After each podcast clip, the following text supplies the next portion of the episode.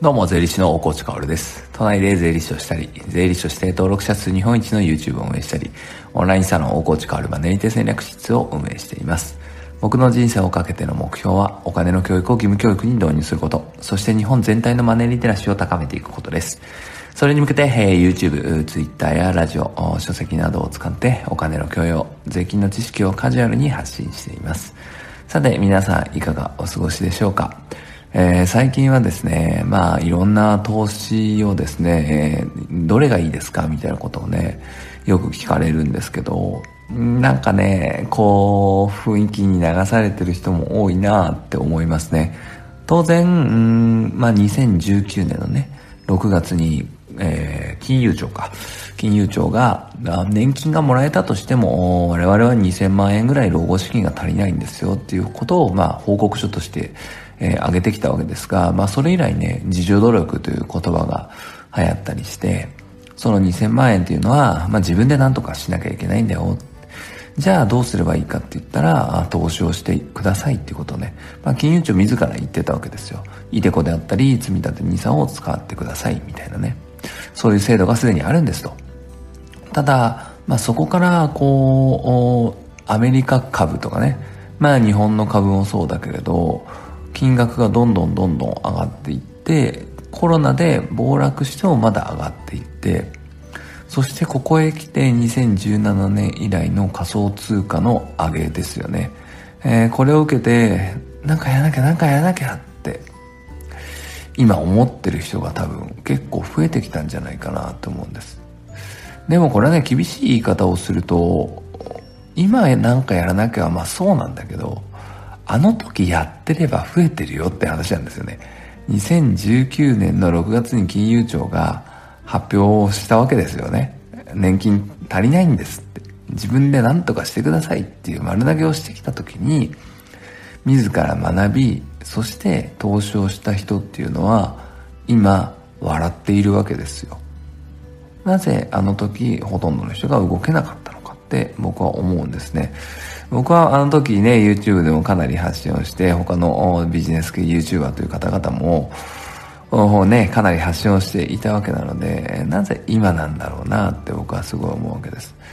でも、やっぱりこう、何か新しいことを始めるって、それだけパワーが必要なんだなとも思います。まあそしてね、そのまま本題に入っていくわけですが、まあ、何か起こった時にね、まあ全然努力できないというか、あその場に立ち尽くしてしまうってことはまあよくある話で、それは今のね、投資の話もそうだと思うんですよね。で、まあね、その僕が投資何がいいですかって今すごい聞かれるっていうその答えはね、また、あの、近日ラジオで話しますから、そこはね、ちょっと安心してほしいんですけど、まあ、その投資しかり、そして最近だとふるさと納税とかね、そういうものをしかりなんですけど、まあ、あの時やっていればっていうこと多分結構多いと思うんですよね。で、ふるさと納税なんていうのはもういつでもやれるものだし、必ず得できるんですよ。もうラジオでも YouTube でもどこでも Twitter でもね、もうインスタでも僕はもうもう本当に何度も何度も何度もやれば必ず得を取ります、取れますよということをずっと言ってきたけれど、市場調査ではまだ2割に満たないんですね。ふるさと納税やってる人っていうのが。ここで思うのが、やっぱり、こう、努力するポイントとか、もう少し言うと、その文句を言うポイントとか、そういうところを間違えてる人っていうのは結構多いんだろうなって思います。まあ一つ前の話ですね。投資の話に戻って言えばね、努力するポイントっていうのはもうまさに地上努力だったわけですよ。2000万円足らないんだ。じゃあなんとかしなきゃなって2019年の6月に思って何とかし始めて、積み立 NISA、iDeCo、および株式投資等々、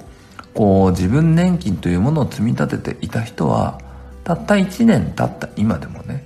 もうすでにちょっと増えてたりするわけですよ、お金が。増えてなかったとしてもさお金で貯めていたとしてもインフレはそんなに起こっていないから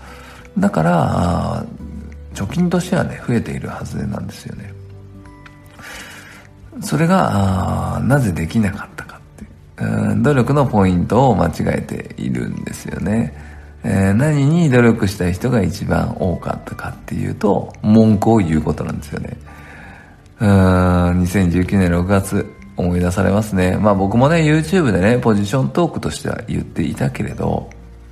足りないっていうのは、まあ、なしだよねっていう話はしたとは思うんですよね。とはいえ、とはいえですよ。足りないんですってこう金融庁に言われて、年金足りないんですよって言われて、いやもうそれも、なんだろう、それ見たことかみたいな感じでね、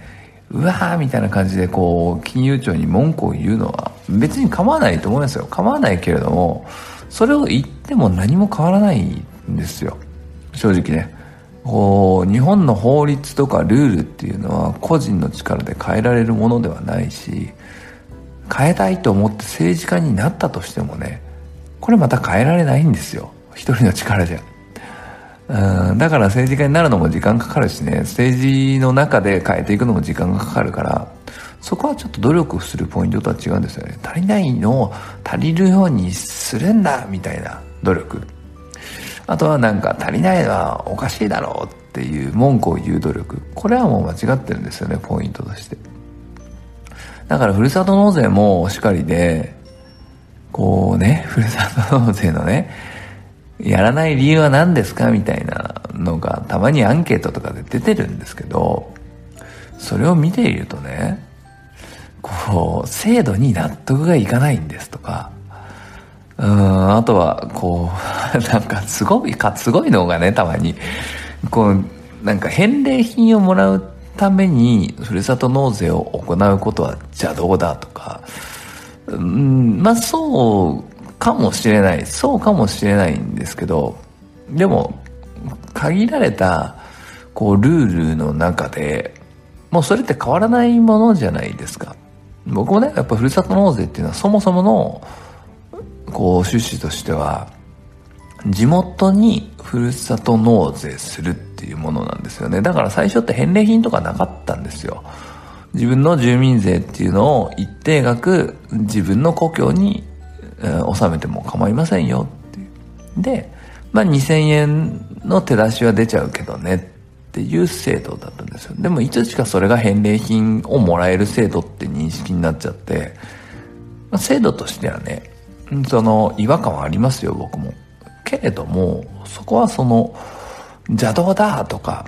制度自体に反対だとか言ってるんじゃなくてさ、その限られたルールの中で自分たちが置かれたルールの中で最大のパフォーマンスを目指すってことが努力のポイントとしては一番なのかなと思います。世の中には納得いかないルールって多分めちゃくちゃあると思うんですよ。もうそもそもがさ、憲法とか法律とかそういうものって納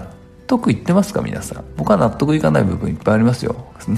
特にね、憲法の国民の三大義務の中に納税って入ってるのに、なんで納税、つまり税金の教育っていうのが一切ね、義務教育とかにないんだなんていうのはめちゃくちゃ納得いかないけれど、でもそこに文句を言ってもしょうがないじゃないですか。法律に、そして憲法に文句を言っても何も始まらないんですよね。そこに努力をしても文句を言うことに。まあ、そこを変えようとするっていう努力は無駄とは言わないけれども、自分の目先の利益とか、目先の人生においては多分それは、アプローチとしてはやっぱりちょっと間違ってるんですよね。